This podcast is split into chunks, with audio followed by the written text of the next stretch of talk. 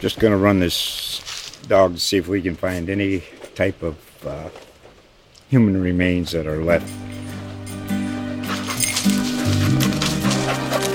Listen to Where Secrets Go to Die The Disappearance of Derek Hennigan. From the Detroit Free Press, a new podcast set in the woods of Michigan's Upper Peninsula. Available on Apple, Spotify, Freep.com, or wherever you get your podcasts.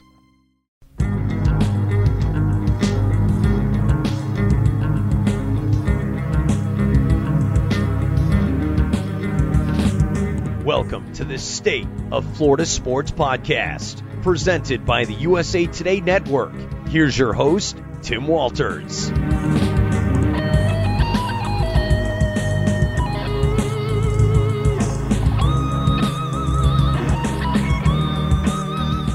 It's down to this four drivers, one race, one champion.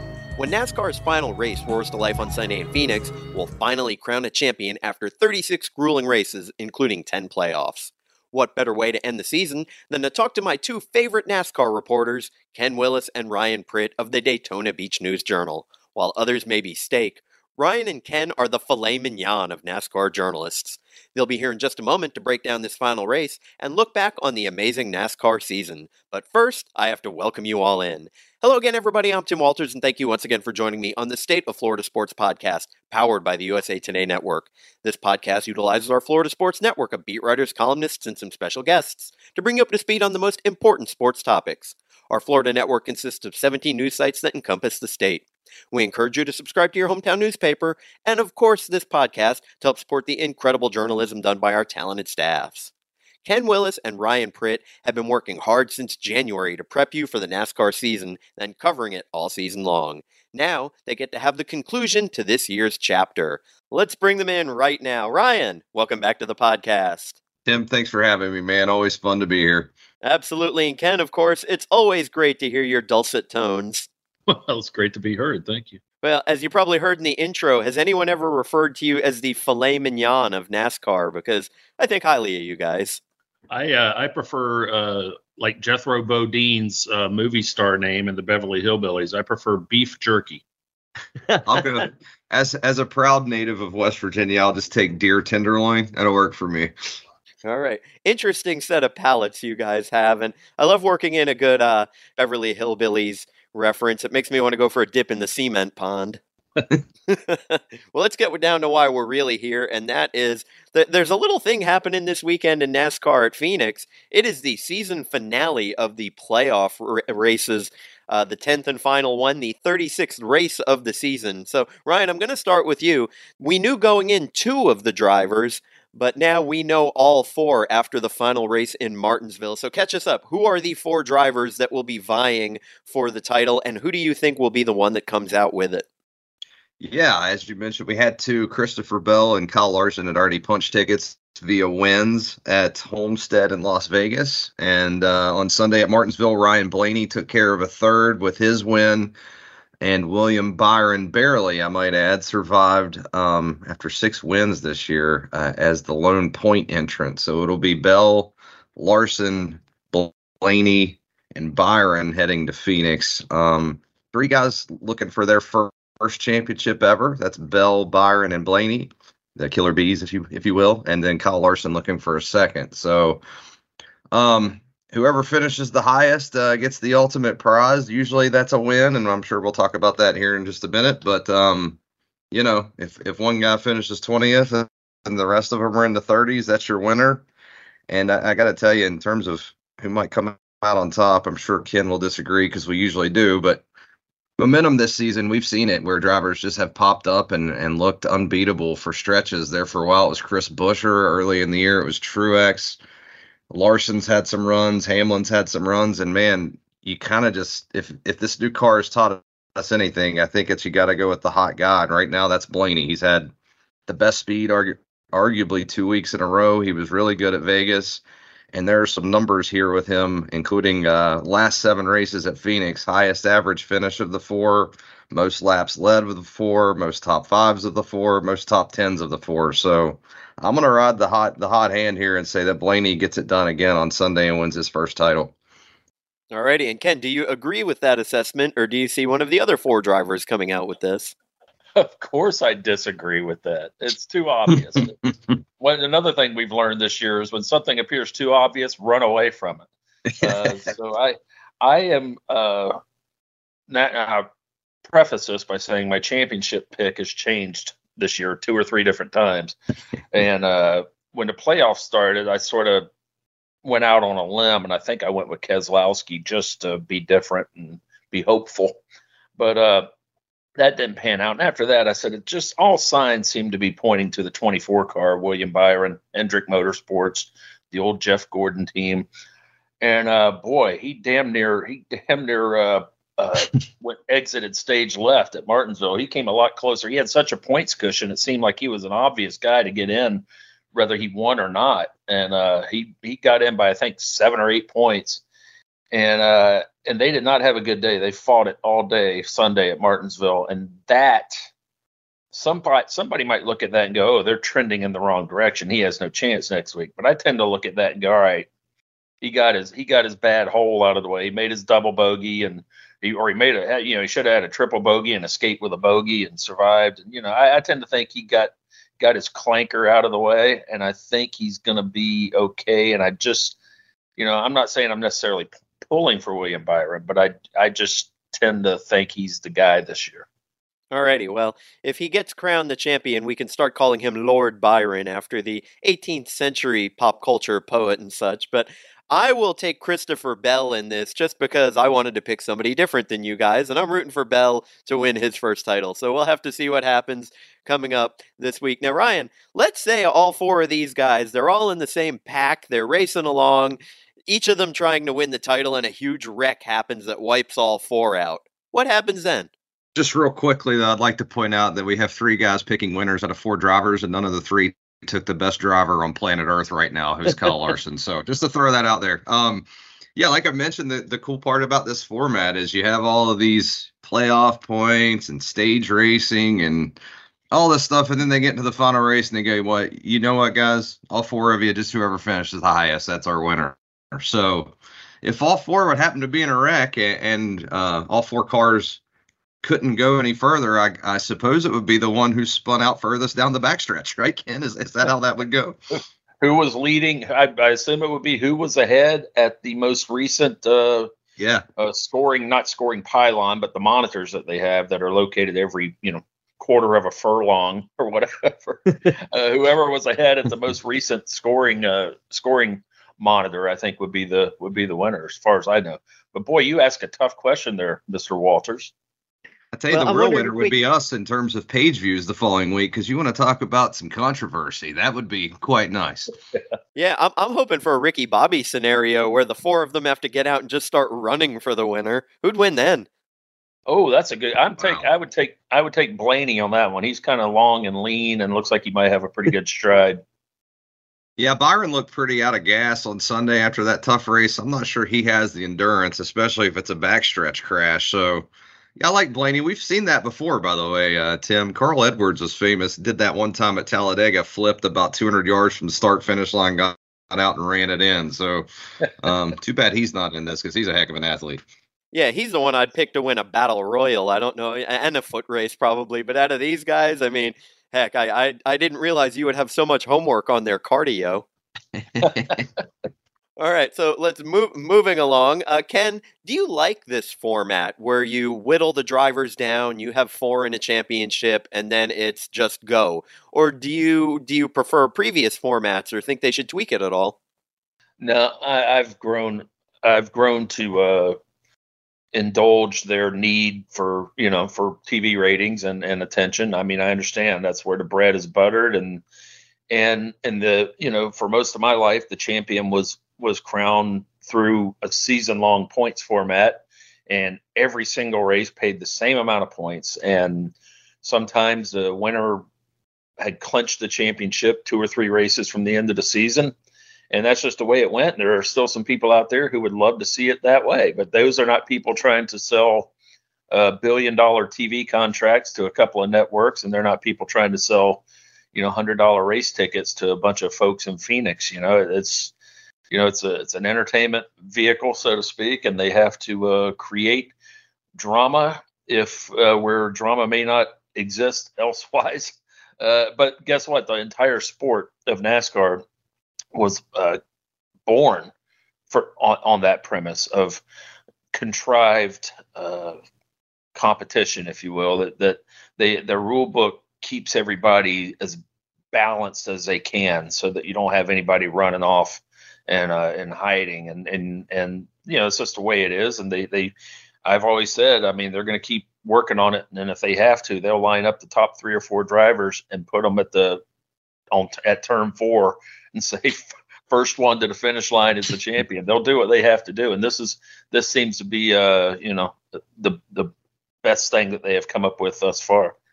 Kind of like when baseball added a runner to second base when they're in the tenth inning or something like that. Now, now you're now you're angering me, Tim. Yeah, yeah. Let's let's not touch on that, please. All right. Well, you know, I'm curious what you guys think because, you know, during football season or the end of NASCAR season, I rarely see my older brother. He's a NASCAR guy. He's watching races. I'm watching football, work for the Times Union. Of course, I'm watching the Jaguars. Is there a way, because I imagine NASCAR loses such a chunk of its fan base or its audience on Sundays for those playoff races during the NFL season. Could you see a scenario where they maybe try and make it a bigger attraction by, you know, putting them at night or putting them on a Thursday or putting them on a Sunday night or, you know, just changing around their slot because two or three o'clock on a Sunday, that is a, a tough draw when you're in your biggest part of your season.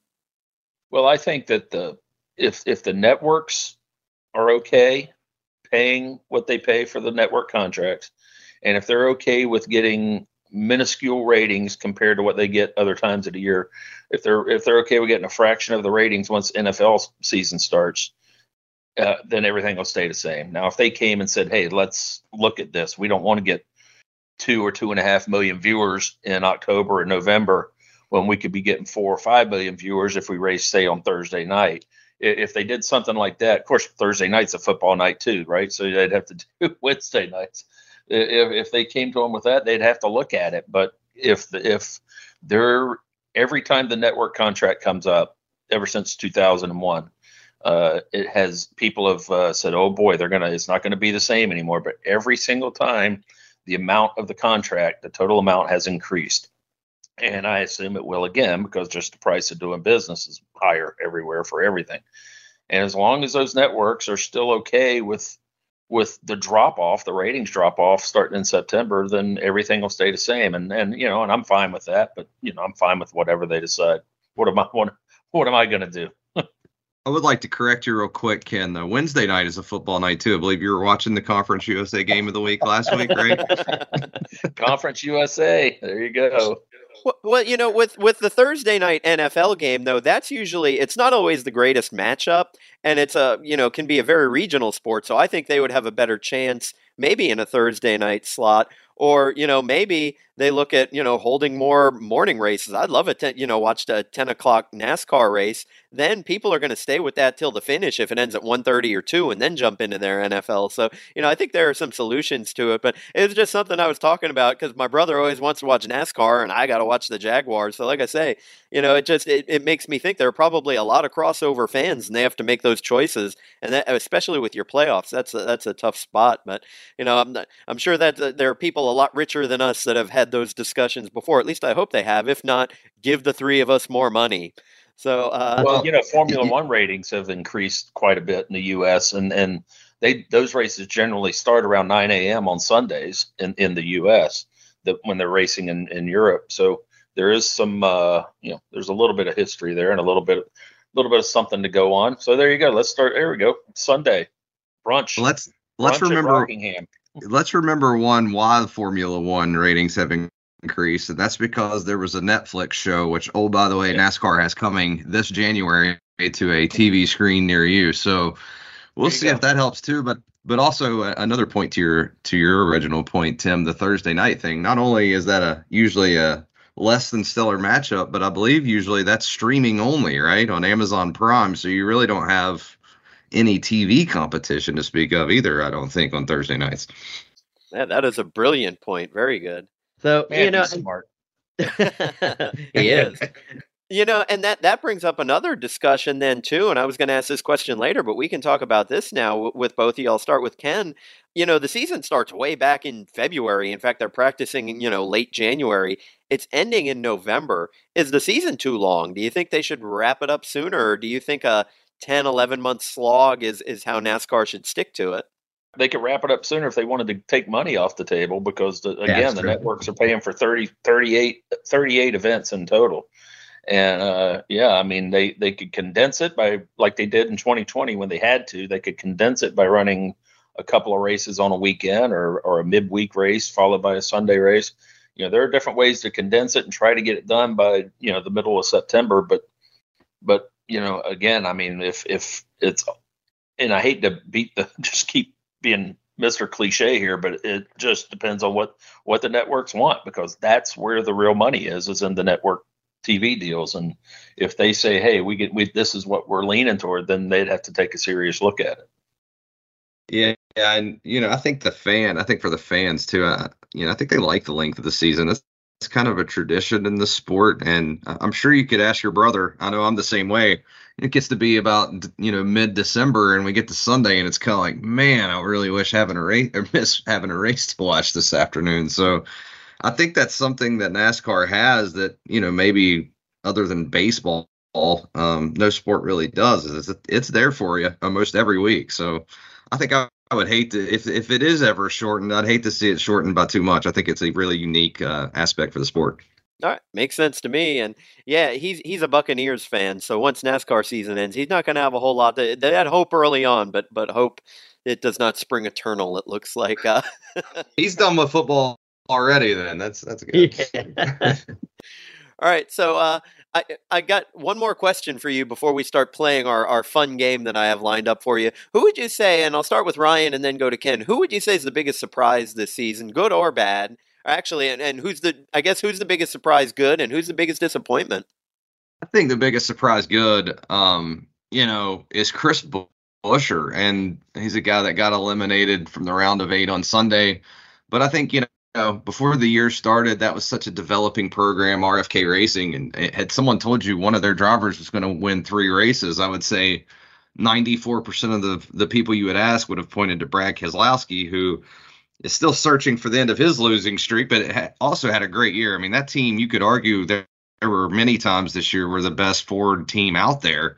And for Buescher to win three races and make the round of eight, obviously a huge career year for him. And um, really good story, man. He's always been a good driver, seems like a good guy, and uh, found himself in some good equipment this year and really took advantage of it, including a win right here in Daytona in the summer. So he'd be my pick for surprise. The biggest disappointment to me is the performance of Stewart-Haas Racing, and you know, I, w- I would point to the fact that Kevin Harvick didn't win a race, and obviously has one more shot at a really good racetrack for him on Sunday. But uh, and and having said that, I'm not sure that's really his fault. Their equipment, if you look at the performance of Ryan Preece, Eric Almirola, those guys just, and even Chase Briscoe, who made the chase last year, just hasn't been there, man. They they have searched for it nearly all year long. And um, you know, to have a guy like Tony Stewart in the fold there, obviously one of the biggest names in auto racing over the last three or four decades, even. Um, just kind of head scratching at times the lack of performance out of those guys, and you really hate to see Harvick end his career on a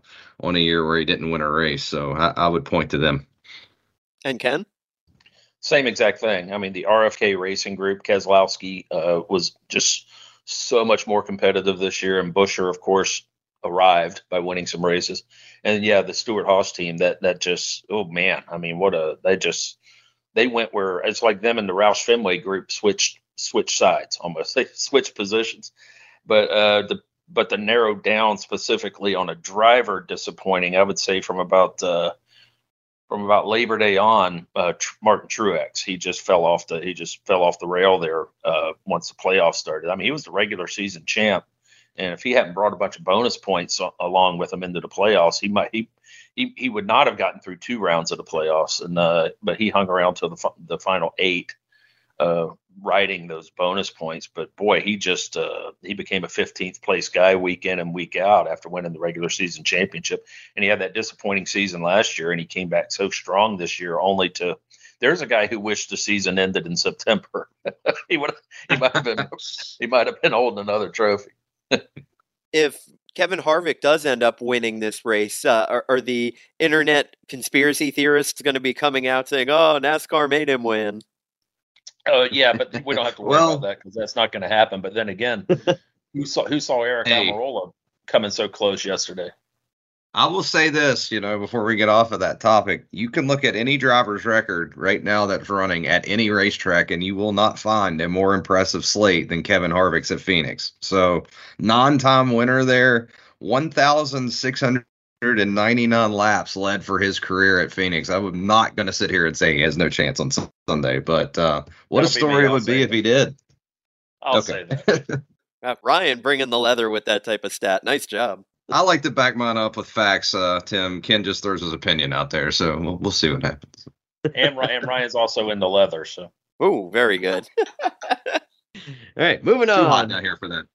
Yeah, exactly. Yeah, you don't want to wear leather in Daytona. Good point. Although uh, bike week maybe, but anyhow. So you know, speaking of the track, Phoenix. You know, what what can you tell people about where the track is going to be run this weekend? And also, you know, it makes me wonder next year. Do you know if any new tracks are going to be coming to the circuit, or have they given out any of that info? Yeah, well, yeah, we have a, a couple new ones next year, right? Um, Iowa's on the track or on the slate, and I've, that's a track that I've been wanting to see come into the Cup Series for a long time. That's a little seven eighth mile track. Is that right, Ken? I think seven eighths Yeah, of a yeah. mile. Um, roughly, Kind of roughly. Yeah, it kind of would remind you of a track similar to Phoenix and Richmond a little bit, but I think the banking's a little better. It gives you more of a multi-groove kind of racetrack, just a fun track um, to to see. And they've been running it in the Xfinity Series and Truck Series, and to see the Cup cars on it next year is going to be really fun.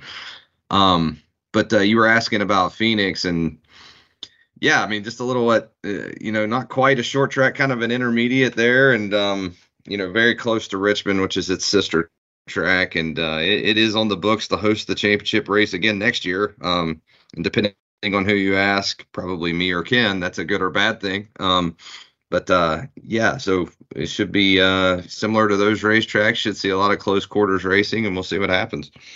And it provides one of the prettier backdrops in auto racing too. The background views are, are nice if you're into that kind of thing. All right. Love a good background for a race. All right, guys. Well, now it is that time. Normally, I try and stump you, especially Ken, with fun facts about Cale Yarborough. But I've come up with a different game this time, and I'm trying to stick a little bit more to to just uh, some NASCAR questions with you guys that are a little bit off of the subject of racing and the championship. So we are going to call this game this or that, where I give you some choices and you choose this or that. So first, we're going to play grandiose music.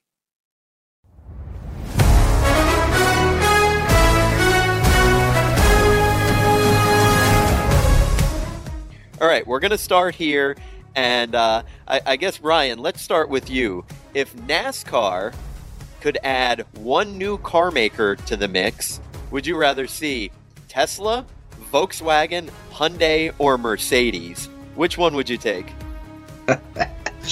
Wow. Um, I was gonna say Subaru, but you didn't give me that as an option, so we'll go. Um, uh, let's say Mercedes. Let's class it up a little bit. See one of those out there, and uh, and, and see what they do on the track. I'd like to see a Mercedes in a NASCAR race. Why not? All right, Ken, what would you take? Tesla, Volkswagen, Hyundai, or Mercedes? I, I would say I hate to. God knows I hate to agree with Ryan, but I'm with him on that. Certainly do not want an electric car in Nashville, in Nashville, NASCAR or Nashville for that matter. Hey, he might be. Uh, Elon Musk might be able to work some SpaceX technology into a car and make it really fun to watch on a track, though.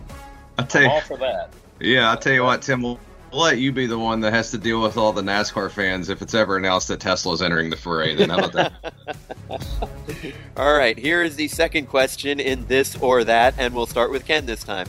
So, the NFL has expanded to locations outside the U.S., such as London and Germany.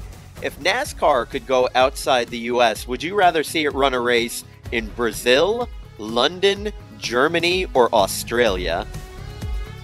Well, it's sort of a trick question because they already run a race out of the out of the country in Los Angeles. So that would, uh, so let's go uh, Australia. Boy, that'd be a hell of a fuel bill getting all the equipment down there. Uh, London would be talking about backdrops. If they did a street race, that would be amazing. Um, I just, you know, I'm gonna stick with a. I'll, I'll go boring and go with London. All right, Ryan. I'm going to say Australia. Yeah, I mean, we had a, a New Zealander who uh, runs a lot of his racing in Australia come over to the States and kick our guys' rear ends at Chicago, and a little payback would be nice. Let's go, Australia. All right, there you go. You know, I recently wrote a column in the Times Union that looked at seven locations that they have never played an NFL game in, and I chose one in South Africa. That wasn't one of the choices here, but it'd be cool to go and run a race there near Cape Town. You could do some whale watching, see some great white sharks. That'd be a lot of fun. All right, Tim, I told you when you I, I told you when you were building that list, I wanted to see Iceland on there, and if you gave me that as a as an option here, uh, NASCAR under the Aurora would be quite awesome. I'm just going to throw that out there. I, I couldn't even copy and paste Reykjavik. That's how hard it is to spell, so that's why I left it off. All right, qu- question number three. This one will go to Ryan first this time. So, the NFL has had a lot of success in bringing in a new, younger female audience thanks to the romance between Travis Kelce and Taylor, Taylor Swift. So, who could NASCAR do the same with if, let's say, Chase Elliott, who isn't married, was to take on a celebrity girlfriend? Would it be Olivia Rodrigo, Ice Spice, Dua Lipa, or K-pop idol Lisa of Blackpink? I, I literally have no idea who any of the four of those human beings are. So, um, yeah, I, uh, I'll like I'll defer to our pop culture expert Ken Willis on this one. Uh, by the way, it's it's pretty funny. That, it's pretty funny. We quit playing trivia, and Tim finally stumps me on a this or that question. So, Oh my lord! Well, I now I do. I am old enough to remember the days when uh, when Geoff Bodine showed up with uh, with Tanya Tucker on his arm. there you go. That's a dated reference. Well, I'll, I'll be honest with you guys. I just Googled current uh, famous pop star uh, females or something like that, and the, these were on the list. And uh, Lisa of Blackpink, uh, apparently she's the biggest thing in Korea. So if you're going to run a race in Korea, maybe that's the way to go. oh, Maybe we can get a Kardashian on the race circuit. Maybe that would be it. I don't know. Well, you know, we, we, we touched on this a little bit earlier. I think this is a good question. So, if a brawl broke out between NASCAR drivers from any time in history and they're at the prime of their youth, who would you take in a brawl? Would you take Kyle Edwards, Cale Yarborough, Ryan Newman, or Tony Stewart? yeah, Right. Mm, Oh my goodness. Um, I'm gonna go Newman. I, I like a I, I I like a guy with some mass to him in a fight. So I, I, that that seems like one of those guys that would be hard to do much with, and also one of those guys you could kind of hit in the head with a two by four and not really hurt him. So I'm gonna go Newman. And Ken, I heard you say Cale Yarborough. Yeah, absolutely. I mean, it's no no contest. It would be Cale, with the possible exception of Jimmy Spencer.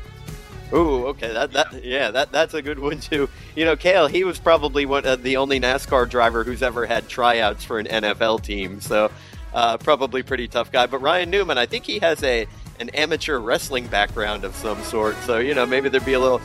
Well, Kevin Harvick wrestled in high school, and once, if a guy was a successful wrestler in high school, you do not want to mess with him for the rest of his days. So Correct. Kevin Harvick probably should be on that list too. Yeah, absolutely.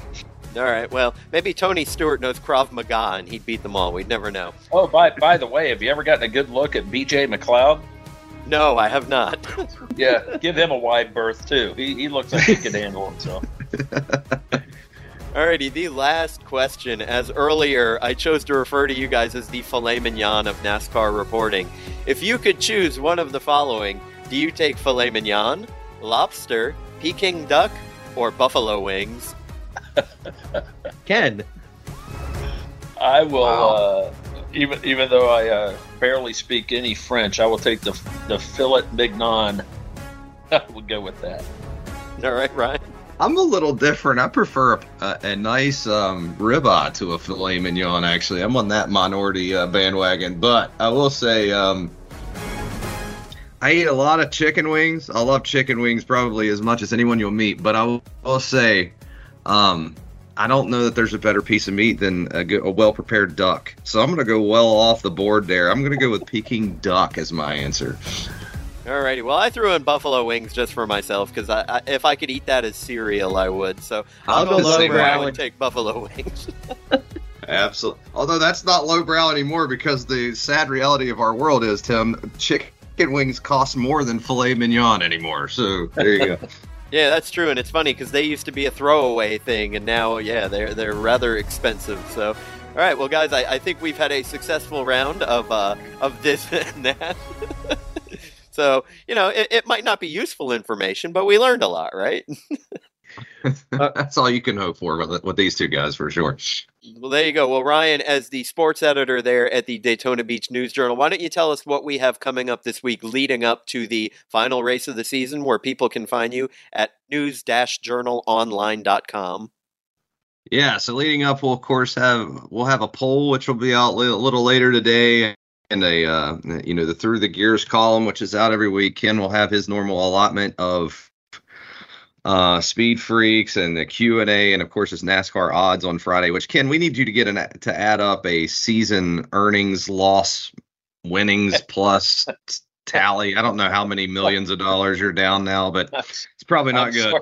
Sorry, Sorry, Ryan, you're breaking up. I Yeah. hardly hear you. he's down he's ken's down a lot of chicken wings this year but hey there's always next year um and then of course you know in the in the days that follow sunday's race we're working on some season wrap up stuff that uh we're still ironing out so definitely keep an eye for that too should be fun stuff And then you just wander around for about six or eight weeks until it gets going again, right? Ken just disappears into indianapolis for a good two or three months where he, he spends most of his year anyway and then we'll we'll be back for daytona. Ken, are you Santa? That's a good one. Uh, I will tease you with this. We are kicking around the idea of doing a best racer. Not sure if it's going to be specifically NASCAR or just racer in general. We haven't ironed out the details yet from each of the 50 states in this great US of A. Which Ooh, yeah. sounds like a lot sounds like it would be it would be difficult on the thick end, such as pick the best one out of North Carolina and or California, even for that matter. But it will be difficult for an altogether different reason to pick one from say Nebraska or Idaho. So- although Christopher Bell, by the way, is might be the first Oklahoman to uh, win NASCAR races. well there you go there's a there's a good fact well, we will look for all of that reporting and we'll see if Ken visits us all on Christmas Eve. All right, guys. Who, who wants to uh, announce where we can find you on social media? Because sometimes it's very easy to find all your aggregated links there. Well, the thing is, Ken has had his Twitter account for 35 years and still doesn't know what it is. So um, mine is at R Pritt. It's pretty simple. Letter R, my last name, P R I T T. I believe, Ken, if you have time to look it up real quick, you are at Hey Willie NJ. Is that correct? That's it. That All is right. it. I remember now that you said it. Yep. I memorized it before he did. So there, there you go. All right. He's had it for 35 years of Twitter's 15 year existence. That's great math. That's cutting edge right there, Tim. all right, guys. Well, I appreciate it. Thank you for coming on, and I'm sure we'll talk again real soon. Ryan, it's been great. Thank you. Yeah, thanks for having us as always. And Ken, why don't you go get a nice filet mignon? I, I had Twitter before Al Gore did. And that will do it for this episode of the State of Florida Sports Podcast. I'm Tim Walters, and to quote Cale Yarborough, in racing, there are no shortcuts. Hard work and dedication are the keys to victory. Don't take shortcuts. Listen to this podcast each and every week. Thanks for listening, and I'll talk to you again soon.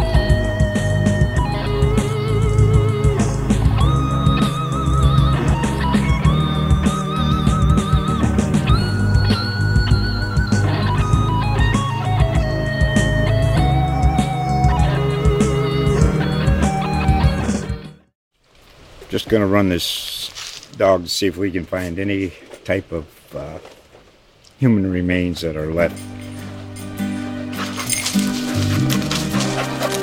Listen to Where Secrets Go to Die The Disappearance of Derek Hennigan. From the Detroit Free Press, a new podcast set in the woods of Michigan's Upper Peninsula. Available on Apple, Spotify, Freep.com, or wherever you get your podcasts.